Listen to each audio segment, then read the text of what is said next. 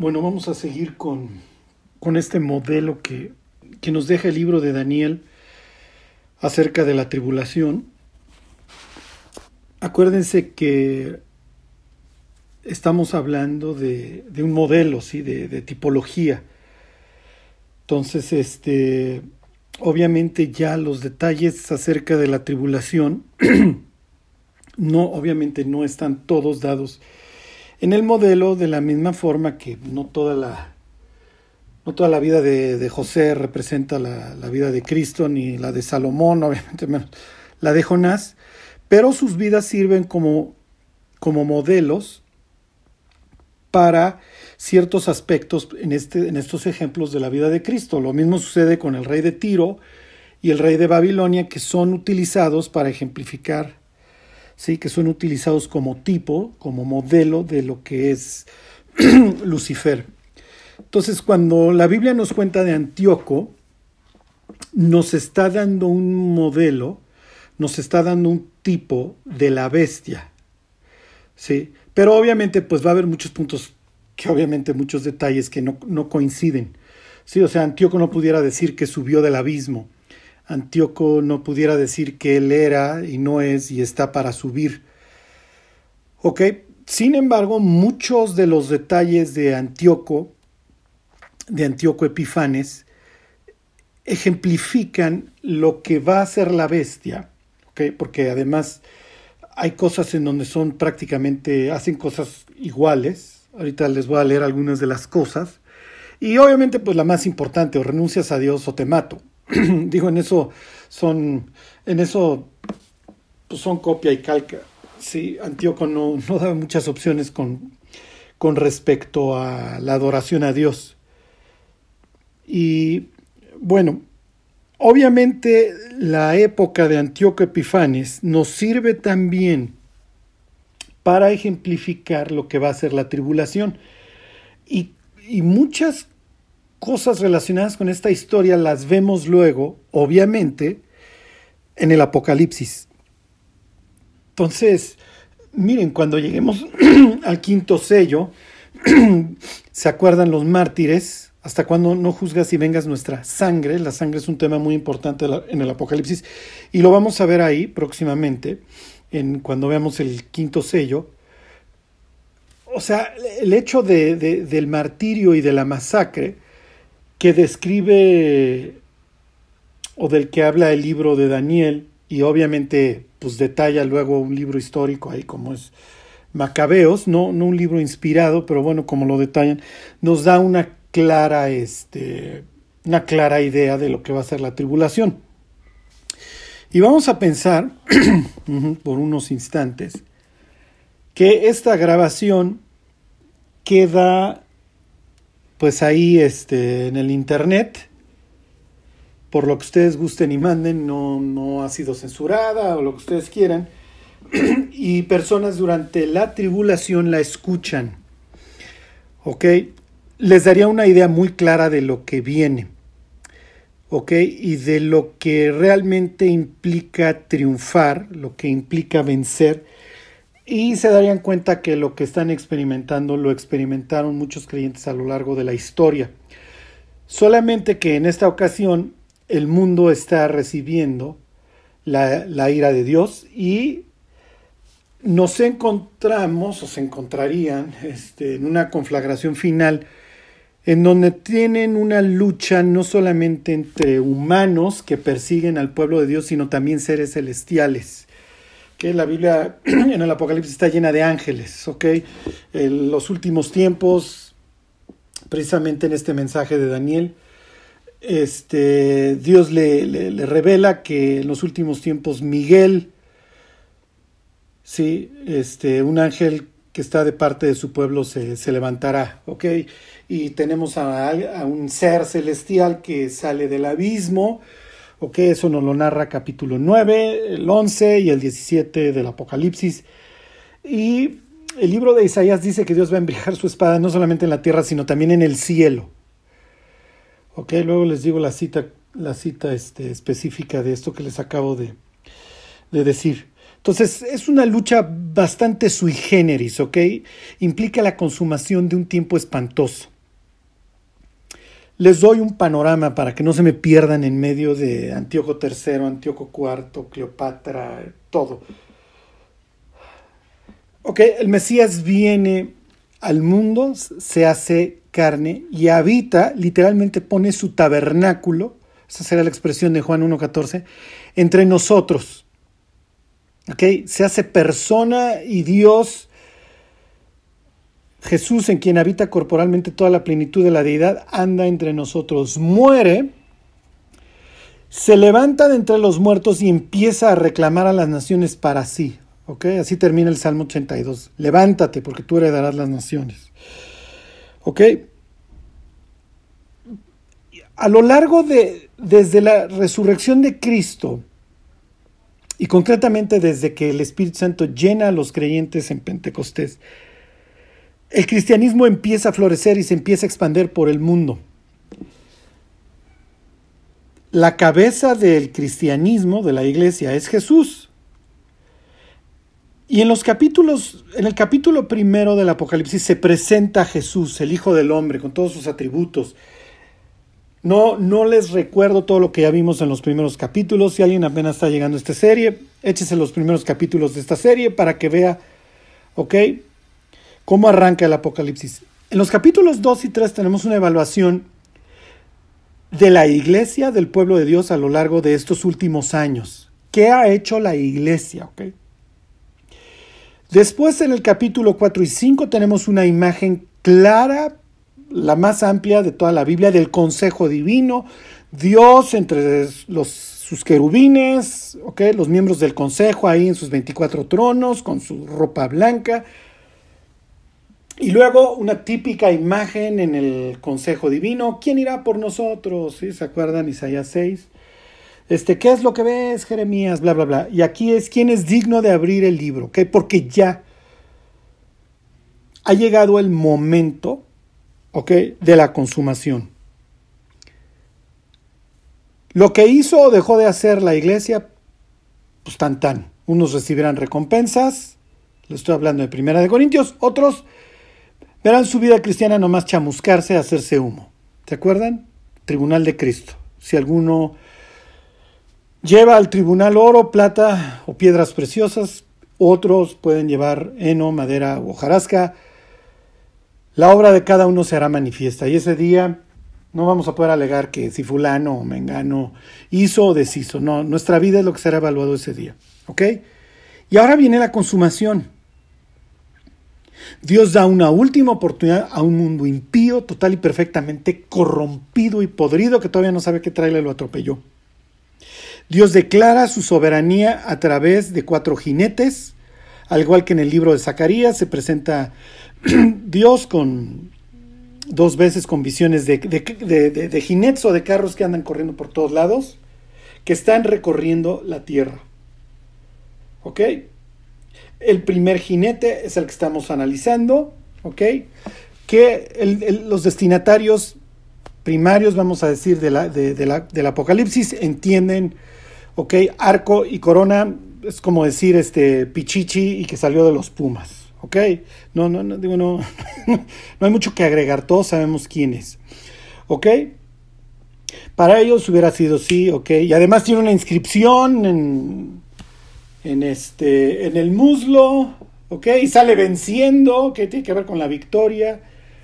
¿Ok? Digo, no, no, me tienes que decir. Y más adelante en el capítulo 9 me hablas de Apolión. Bueno, pues ya sé que es Apolo y que me estás haciendo una polémica. ¿Ok? Nosotros lo entendemos como la bestia. Le llamaríamos, aunque el Apocalipsis no le llama así, el anticristo. Pero bueno, pues es como generalmente lo conocemos.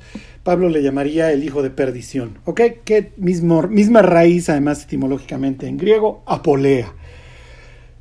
¿Ok? Y además va a perdición, dice Apocalipsis 17. Otra vez ahí está el apolea. Bueno, se le relaciona con las langostas al igual que se relacionaba a Apolo. ¿Ok? Además de esto, además de darnos todas estas, este, ¿cómo les diré? Señales la Biblia nos deja un modelo de lo que va a hacer este sujeto y no lo deja en el libro de Daniel, concretamente en dos capítulos. En el 8, bueno, en el 7 en el 8 y en el 11. ¿Ok? Bueno, ahorita estamos viendo el 11, capítulo 11 de Daniel. Les hago un resumen histórico. Hay un tipo que se llama Antíoco III, que tiene tres hijos. Uno se llama Seleuco, otro se llama Antíoco y una hija que se llama Cleopatra. ¿Ok? A Cleopatra la da en matrimonio a sus archienemigos que son los Ptolomeos, después de haberlos vencido, para que Cleopatra pues mueva los hilos del reino, pero finalmente Cleopatra le da la espalda. Cleopatra decide alinearse bastante, de forma bastante inteligente con los romanos, que es un imperio que surge o que va surgiendo ahí con mucha fuerza, más bien. Ok, pero sin embargo, pues como están surgiendo los romanos con mucha fuerza por todos lados, se andan peleando. Y cada vez que estos se pelean, pues es natural que algunos aprovecharan. Antíoco Epifanes, el hijo de Antíoco III y hermano de Seleuco, aprovecha la muerte de Seleuco para hacerse del reino. El hijo de Seleuco era el heredero al trono, pero finalmente el que asciende al trono es el tío, lo cual permiten los romanos, porque les conviene esta política de divide y vencerás. Hasta ahí espero que no haya ninguna duda. Miren, de entrada, Antíoco no la lleva mal, Antíoco IV o Antíoco Epifanes no la lleva mal con los, roman, con los judíos. Judea es geográficamente una provincia importante, pero para nada es una provincia poderosa, o sea, no le va a representar, por lo menos hasta entonces no le representa un ejército o algo, pues amenazador en lo más mínimo. ¿Ok? Sin embargo, sí, sí le van a generar unos dolores de cabeza espantosos eventualmente las guerras de guerrillas que le van a organizar los macabeos. Pero ahí todavía no hemos llegado. El caso es que Antíoco, Antíoco IV, ahora sí, se lanza sobre los del sur, sobre los Ptolomeos, porque los Ptolomeos le hicieron ahí una mini incursión en Judea, obviamente a solicitud de los judíos que ya no soportan a Antíoco, algunos de ellos por su carácter helenizante y todo. Y como que se quieren regresar los pobres judíos con los Ptolomeos. No querían en un principio a los Ptolomeos, les, porque les cobraban mucho impuesto y se voltean con Antíoco III. Antíoco III conquista a los Ptolomeos, todos los judíos están felices. Luego se pelea este Ptolomeo con los romanos y pues como que quiere lana de, los, de todos los templos, incluyendo el templo judío. Pero bueno, ahora ya se murió Antíoco, ya se murió Tercero, ya se murió su hijo Seleuco y ahora tenemos este Antíoco Epifanes, pues que es muy griego y además pues lo vemos con muchas ganas de andar guerreando y, pues ya no subió los impuestos y pues siempre ya no lo queremos porque pues teníamos allá un buen sumo sacerdote que era Unías, pero lo traiciona su hermano que se llamaba Yeshua, que avienta eh, tira el arpa y ahora ya se, ya se puso un nombre griego que se llama Jasón. Y además Jasón ya nos puso aquí un gimnasio. Entonces ya nuestros hijos ya andan queriendo andar en cueros en sus competiciones y ya traen mucho rollo de que lo griego es lo que rifa. Y entonces pues siempre ya nos queremos ir con los Ptolomeos. Sea, piensen lo que le costó a Israel. O sea, no tienen soberanía desde hace siglos y siguen sufriendo. Y los Ptolomeos hacen una, hacen una mini incursión Antíoco IV, acuérdense de la paz a Pamea, no puede andar haciendo guerras, pero sí puede repeler guerras y toma esto como un pretexto. Se lanza sobre los Ptolomeos, logra grandes conquistas, regresa para reagruparse, pasa por el templo, se toma cosas del templo, entonces caime bien Antíoco, peor a los que no quieren a los helenizantes, y después de dos años quiere ahora sí lanzarse con todo contra los Ptolomeos y llegar hasta Alejandría. Y cuando se va a lanzar ahora sí sobre Alejandría se le aparece se le aparecen los romanos. ¿Ok? Se le aparece un senador romano, Papilio, Cayo Papilio, Laenas. ¿Se acuerdan? Le pinta un, un, este, un círculo a su alrededor y le dice, no tienes nada que pensar, aquí está la orden de que te largues y si, y si tú dices que te vas a salir de este círculo, que es que para consultarlo así te va a ir y el otro humillado regresa a su tierra, pero, en, pero a la sazón se entera de que en Judea, porque en Judea creyeron que se había muerto, se entera de que en Judea hay gran rebelión contra él y entonces regresa hecho una fiera Y ahora sí, así le va a ir a los judíos. Y aquí tenemos una clara imagen, ahora sí, de lo que va a ser la tribulación. Lo que les voy a leer es espantoso, ¿ok? Pero pues, así va a ser. Conforme les vaya yo leyendo acerca de estos, de, estos libros de los, de los macabeos, si hasta ahorita no han entendido nada, no se preocupen. Lo que viene es lo importante, ¿ok? Eh, lo único que van a estar pensando es en la promesa de Apocalipsis 3.10, por cuanto has guardado la palabra de mi paciencia, yo también te guardaré de la hora de la prueba que ha de venir sobre el mundo entero, para probar a los que moran sobre la tierra. Porque quedarse a vivir esto no es lo que quieres. ¿Ok? Por eso dice que muchos van a ser emblanquecidos y purificados, dice Daniel. Porque así la pasaron los judíos. Bueno,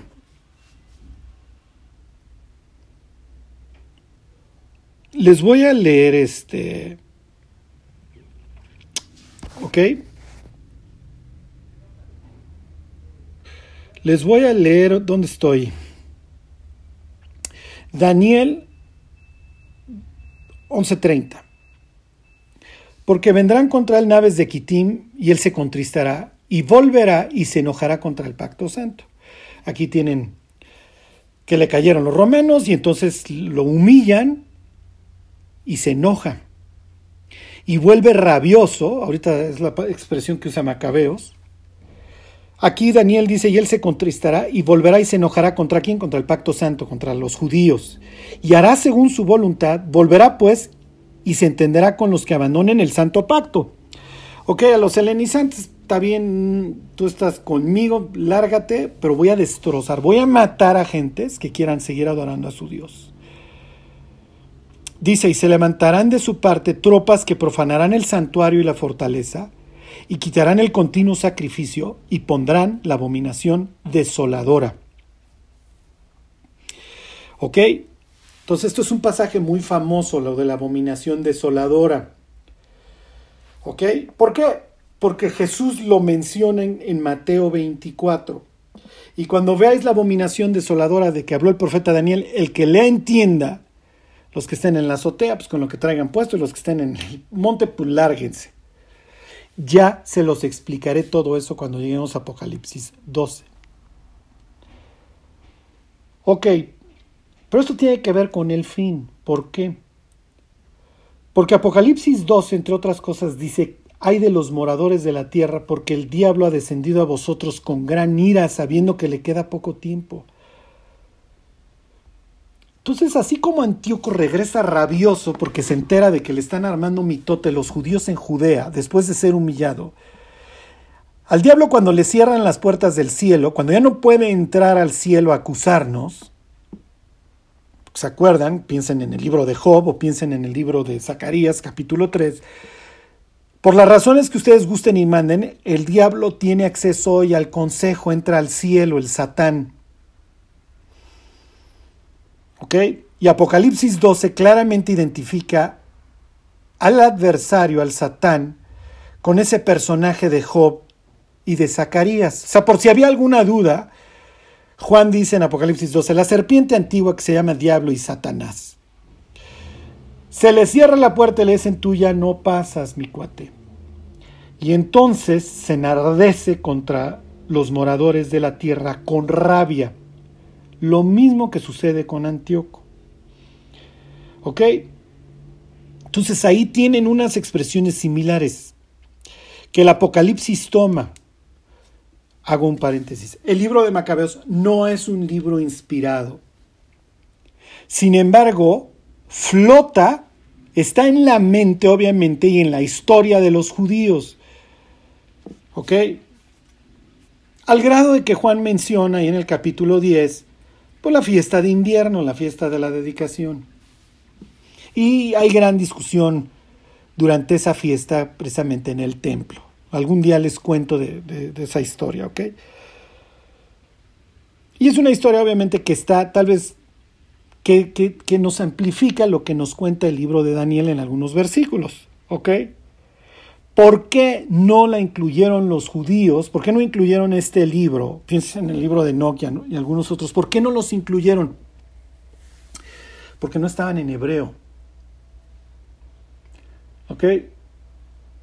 Porque surgieron en griego. Digo, con esto no, les quiero decir que, que luego no, hubiera habido manuscritos de, que, que tradujeron al hebreo. ¿Ok? Pero finalmente la administración de la palabra de Dios se le dio a los judíos y aunque los que escribieron la Septuaginta e incluyeron el libro, los libros de Macabeos, ¿ok? Luego, realmente la iglesia no los incluye porque no nacieron en hebreo, ¿ok? Entonces se veían con cierto escepticismo y mira, mejor estos vienen de un mundo griego y vayan ustedes a saber que, aunque hayan sido judíos los autores, y aunque hayan sido recopilados por judíos, mira, mejor, mejor déjalos. Mejor los hacemos a un lado. Y qué bueno que lo hicieron, porque luego Segunda de Macabeos tiene unas cosas muy, muy extrañas. Sin embargo, nos sirven de, pues nos dicen cosas históricas que efectivamente y desgraciadamente sucedieron. Ok, les voy a leer Segunda de Macabeos capítulo 5. ¿Ok? Nadie se me vaya a infartar. ¿Ok? Es una historia bastante, bastante tétrica. ¿Ok?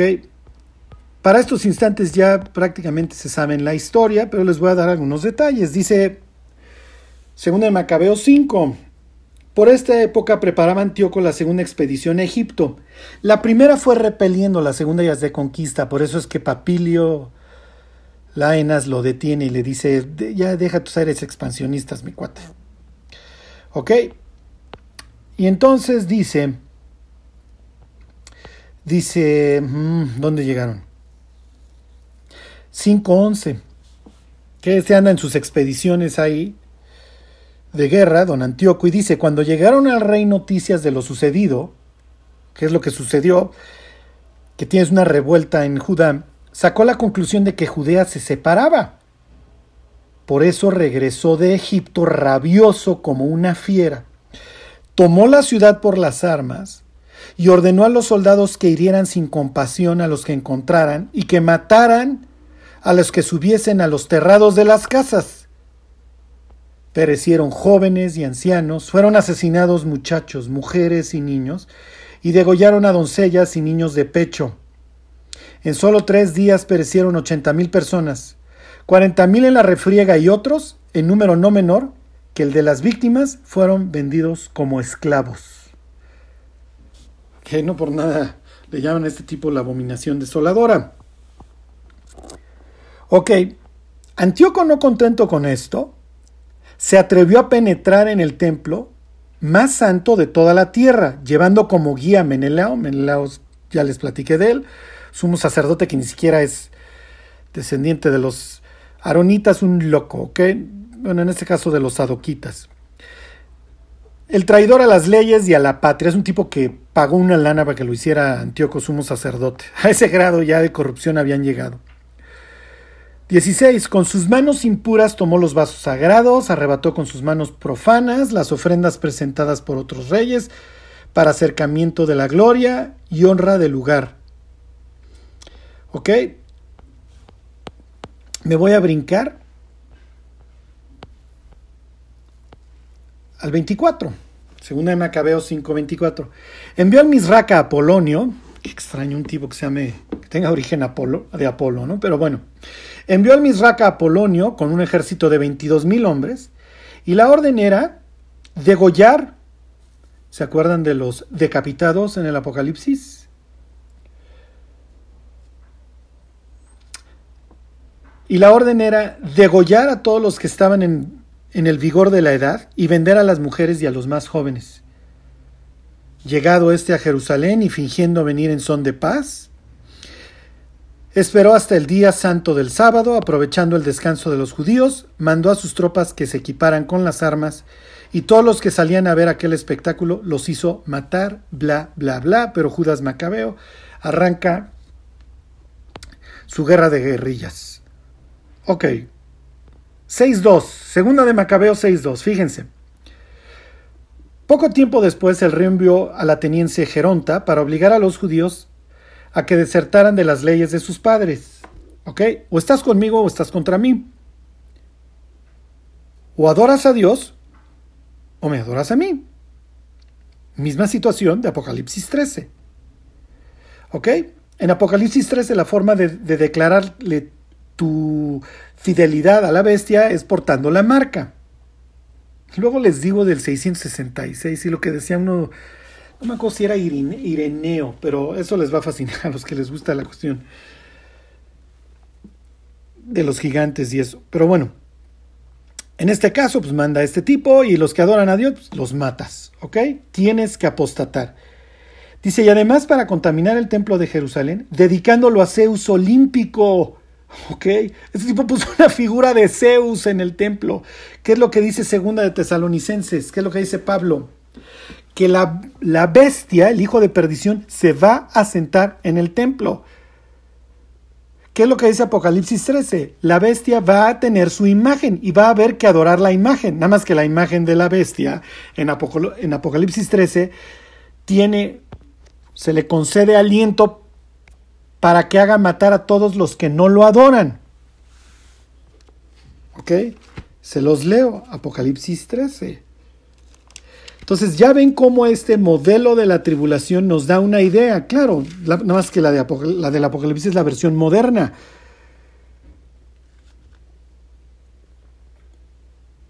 Ok, dice versículo 15, y se le permitió infundir aliento a la imagen de la bestia para que la imagen hablase e hiciese matar a todo aquel que no la adorase. Ok, en el caso hace años, hace 2200 años, este, tienes una imagen de Zeus. Ok, no los quiero confundir porque les tengo que volver a hablar de Zeus más adelante. Pero bueno, ahorita les doy los detalles aquí. Eh, uy, fíjense. El templo, según el Macabeo 6.4, estaba lleno de desórdenes y orgías por parte de los paganos, que holgaban con meretresis y que en los atrios sagrados andaban con mujeres y ahí introducían cosas prohibidas. Versículo 6. No se podía celebrar el sábado, ni guardar las fiestas patrias, ni siquiera confesarse judío. Antes bien eran obligados con amarga violencia a la celebración mensual del nacimiento del rey, tienes que adorar al rey cada mes, con un banquete sacrificial. Y cuando llegaba la fiesta de Dionisio, le hace una orgía, eran formados a formar parte de su cortejo, coronados de hiedra. Ok, Dos mujeres fueron delatadas por haber circuncidado a sus hijos. Las hicieron recorrer públicamente la ciudad con los niños colgados del pecho y las precipitaron desde la muralla. Uf, ok. ¿Les está gustando esta historia? ¿Ya se deprimieron? Les voy a leer Primera de Macabeos 1, ya nada más les termino de dar estos detalles de esta mini tribulación que sufrieron los pobres judíos. Más o menos era el año este 167 antes de Cristo. Ok.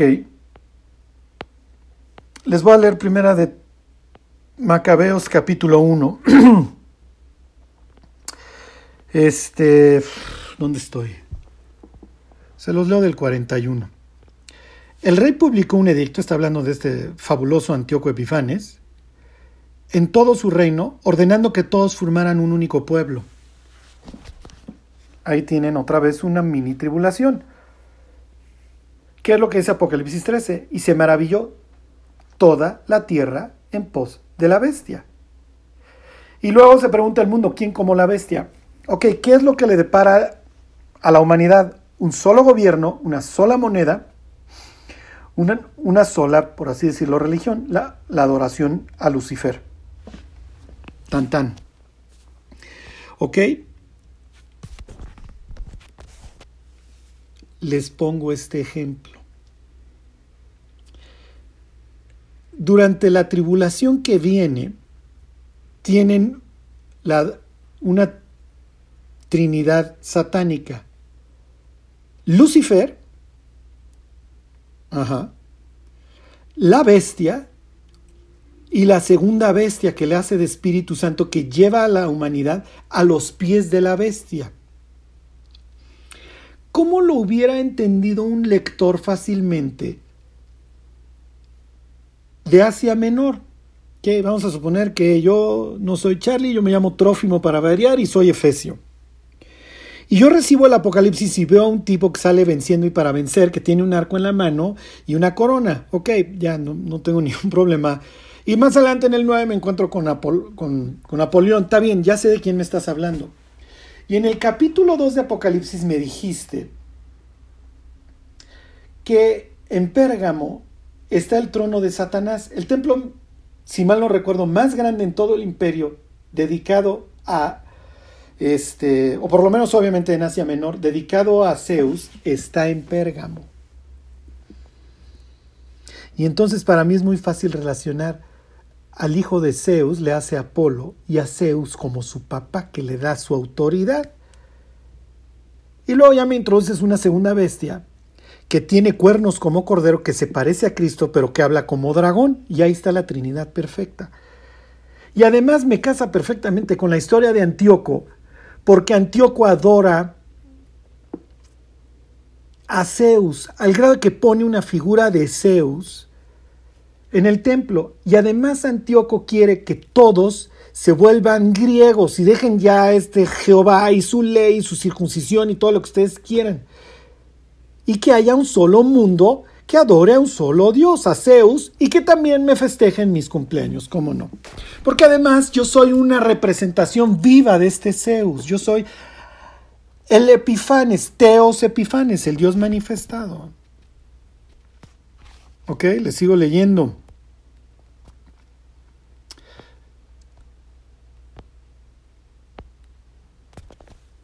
Fíjense.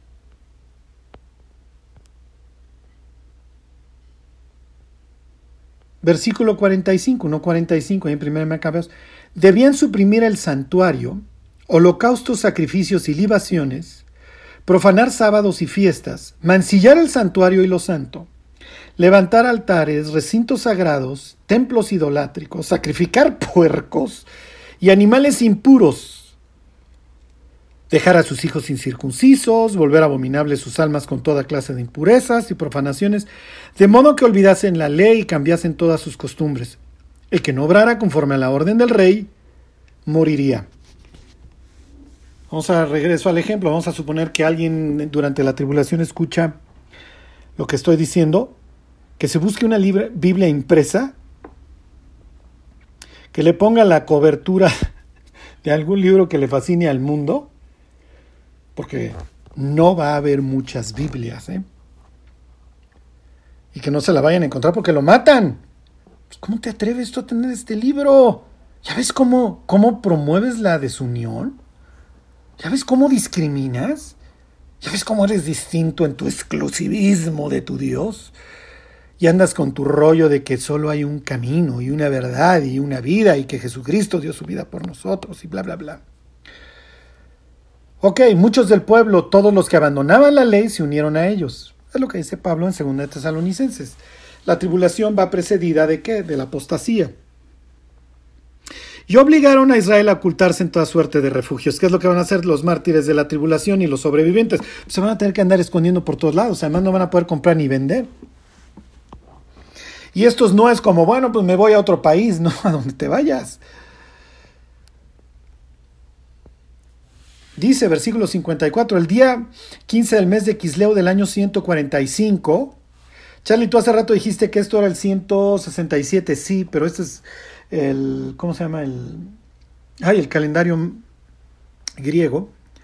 Este, levantó el rey sobre el altar de los holocaustos la abominación de la desolación.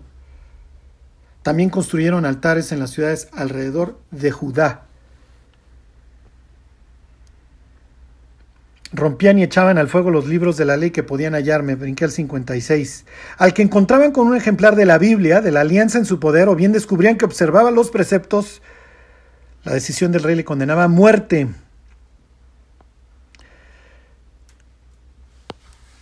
Ok. Muchos en Israel se mantuvieron firmes y se resistieron a comer cosa impura. Prefirieron morir antes que contaminarse con aquella comida. Prefirieron morir. Es prácticamente una copia y calca lo que luego dice Juan en Apocalipsis. Aborrecieron sus vidas hasta la muerte o no se amilanaron ante la muerte. No amaron sus vidas hasta la muerte. ¿Ok? Bueno. Ok. Uf. Es que es un chorro de información, pero le seguimos. Ok, Kevin, alguien me preguntó, el nombre Kevin,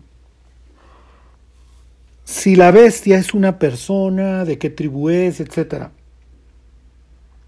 Ok, lo que pasa es que tomamos muchas cosas para la bestia futura, obviamente, de Antíoco. Entonces nos interesa, oye, ¿qué tanto se va a parecer Antíoco Epifanes? ¿Va a ser judío? ¿Va a ser gentil como Antíoco? ¿Ok? ¿Qué onda con la abominación desoladora de que habló el profeta Daniel? En el caso de Antíoco, los judíos dicen que colocó la abominación desoladora refiriéndose a la estatua de Zeus y la profanación del templo con la matanza de los puercos allá adentro, etcétera, porque está deshonrando, está desecrando el templo. Y obviamente al colocar una estatua de Zeus, pues, nos queda claro que lo está deshonrando. Y los judíos dijeron, este cuate puso la abominación desoladora, puso a Zeus, puso casi casi, o sea, un dios falso, ahí nos puso casi casi a Lucifer allá adentro. ¿Ok? Cuando la Biblia dice que cuando Jesús habla de la abominación desoladora de que habló el profeta Daniel, ya no está hablando simplemente de una estatua de Zeus, está hablando de la mismísima bestia sentándose en el templo. Y entonces dice, cuando vean que la mismísima bestia se sienta en el templo, señores, va a empezar una persecución espantosa, ¿eh? Y luego ya les cuento, les cuento que todas las conjeturas, etcétera. ¿Ok? Les voy a continuar leyendo en el libro de Daniel para contestarles estas preguntas. Bueno, Daniel 11. Espero que les haya quedado claro. Una cosa es la abominación desoladora en capítulo 11, que la abominación desoladora de capítulo 12 del libro de Daniel. Una es el modelo, es la estatua de Zeus. Otra es la real, es la verdadera, que es la bestia que sube del abismo sentándose en el templo. ¿Ok? Entonces acuérdense, lo, que, lo que nos narra el capítulo 11 de Daniel y que amplía ahí este, con un lujo de detalle los libros de Macabeos, es el modelo. Lo que ya nos habla el Apocalipsis ya es el real, o sea, ya es el grandote, ya es a nivel mundial y es al fin de los tiempos. Ok, como la Biblia da ciertos detalles y dice que no habrá caso del amor de las mujeres y que no va a honrar al Dios de sus padres, sino que va a honrar al Dios de las fortalezas, pues ahí andamos con esos versículos viendo la identidad de la bestia.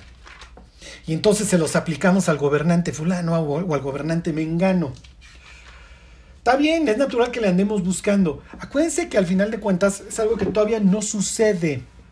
Entonces el modelo de Antíoco nos da ciertos rasgos. Pero a veces, ¿son de Antíoco, Charlie, o son del futuro? A veces está muy claro, son de Antíoco, a veces se presta para la confusión. Ok, bueno, les voy a continuar la historia en el libro de Daniel. Les abrí el paréntesis con los de Macabeos para que vieran el lujo de detalle de todo lo que hizo Antíoco. O sea, masacres, y luego, si tú no me adoras, te mato. Tan, tan. Y si andas con tu Biblia o circuncidando a tus hijos o no chambeándome el sábado, te mato. Porque me queda claro que tú no quieres ser parte de este orden. Tú no quieres jalar con el mundo, con este mundo global griego, ¿ok? Y no te gustan los desnudos, y no te gusta la pornografía, y no te gusta mi filosofía. Y entonces a mí tú no me gustas porque tú andas muy separatistoide. Entonces te mato. Además te tengo rabia, te tengo coraje. Porque tú piensas que mi forma de vida es mala. Y cuando yo pongo mi arco iris, tú no estás muy de acuerdo. Tú dices que eso está destruyendo mi vida y que la vida con Dios es más feliz, que en la plenitud de tu Dios hay delicias, que con mis ideas no la hay, que hay sufrimiento y no me gusta. Y tú dices que en tu Dios hay perdón, pues también conmigo y yo te perdono la vida si me adoras. es un choque de trenes. Fíjense, les leo Daniel 11.31, se los vuelvo a leer. Y se levantarán tropas que profanará el santuario, ya nos queda claro lo que hizo Antíoco, y la fortaleza, y quitarán el continuo sacrificio, ya no, obviamente ya no hay sacrificio mañana y tarde que ordenado por la ley, porque este tipo ya lo quitó, ya puso a Zeus y empezó a matar marranos, y pondrán la abominación desoladora. ¿Ok? En hebreo es shikutz shamen. Es una literalmente abominación desoladora. A Zeus lo veían, lo equiparaban con Baal, ¿se de Baal? Que adoraban ahí en Nugarit y en Canaán.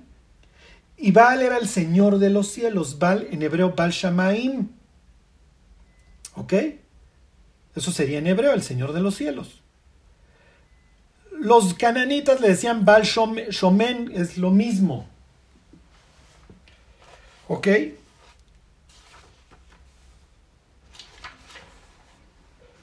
Déjenme. Balshamen, ¿ok? Es lo, mismo, misma raíz ahí, este, semitas, o de la zona.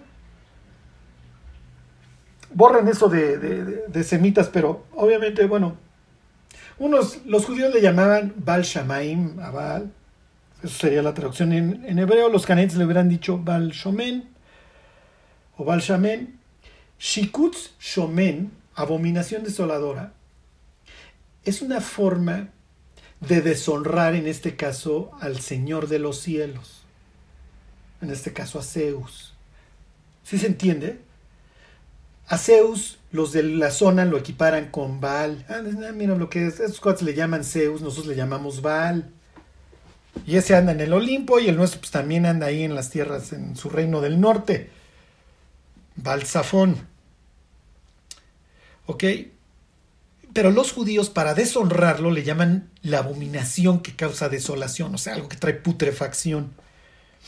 No es la primera vez que los judíos cambian el nombre de un dios para deshonrarlo. Belzebul y Belzebul, ok, lo acaban transformando en el señor de las moscas para deshonrarlo.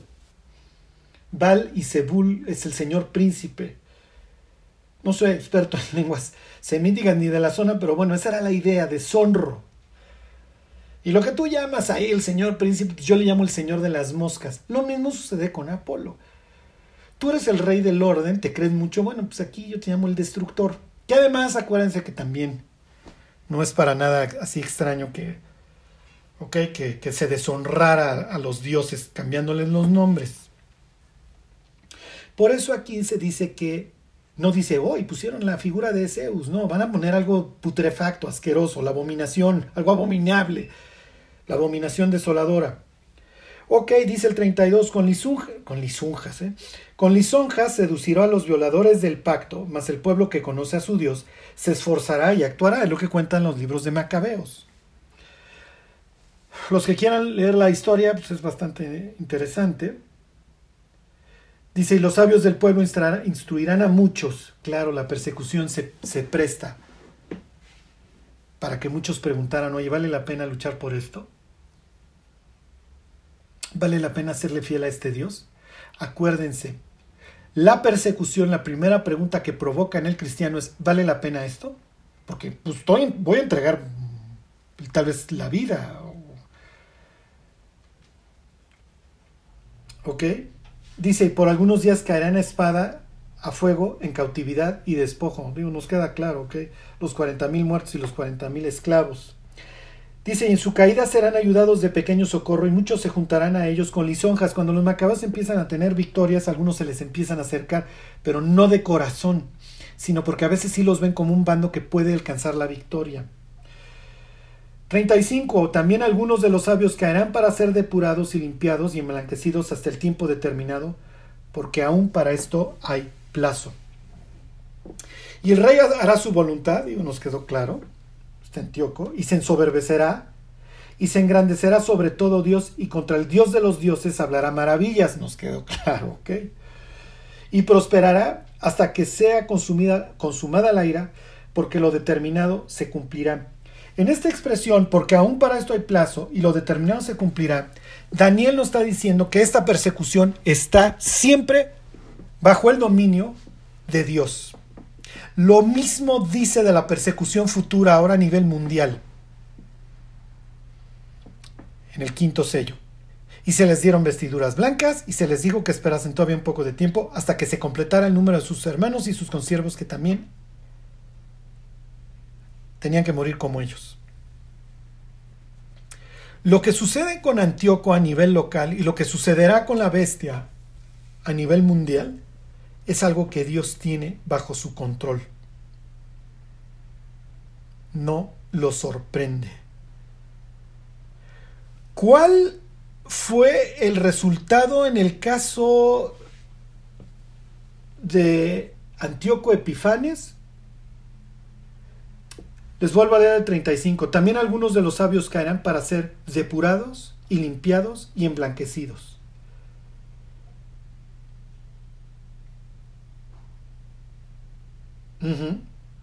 Y los sabios del pueblo instruirán, instruirán a mucho. Y el pueblo que conoce a su Dios se esforzará y actuará. ¿Ok? Esto es lo que, lo que yo quiero que entendamos.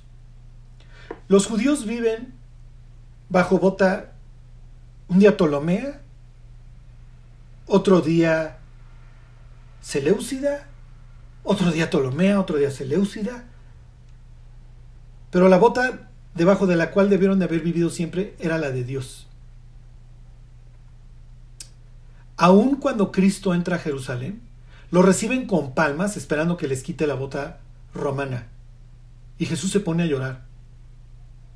Porque nunca se entendió.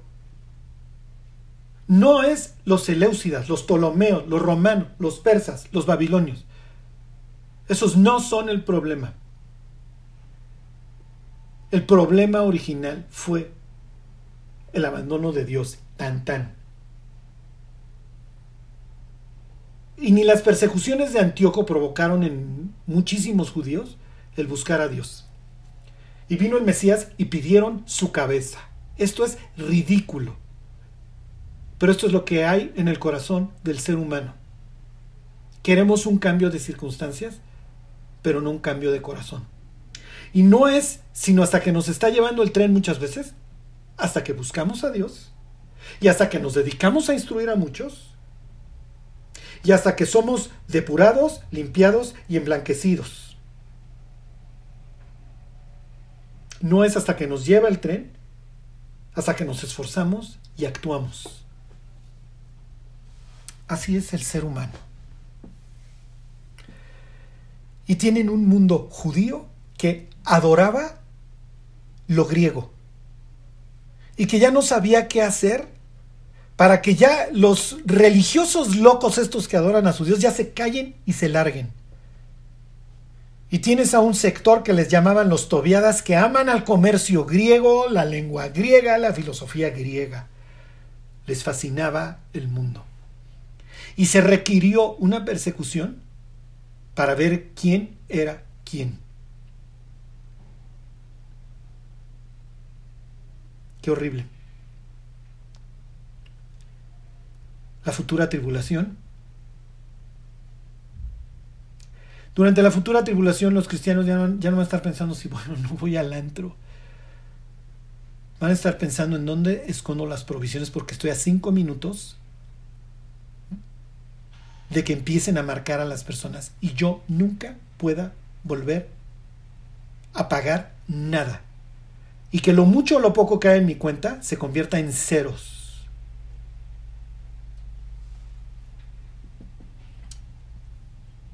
Qué triste hoy que muchísimo cristianismo esté viviendo en el mundo y según los principios del mundo.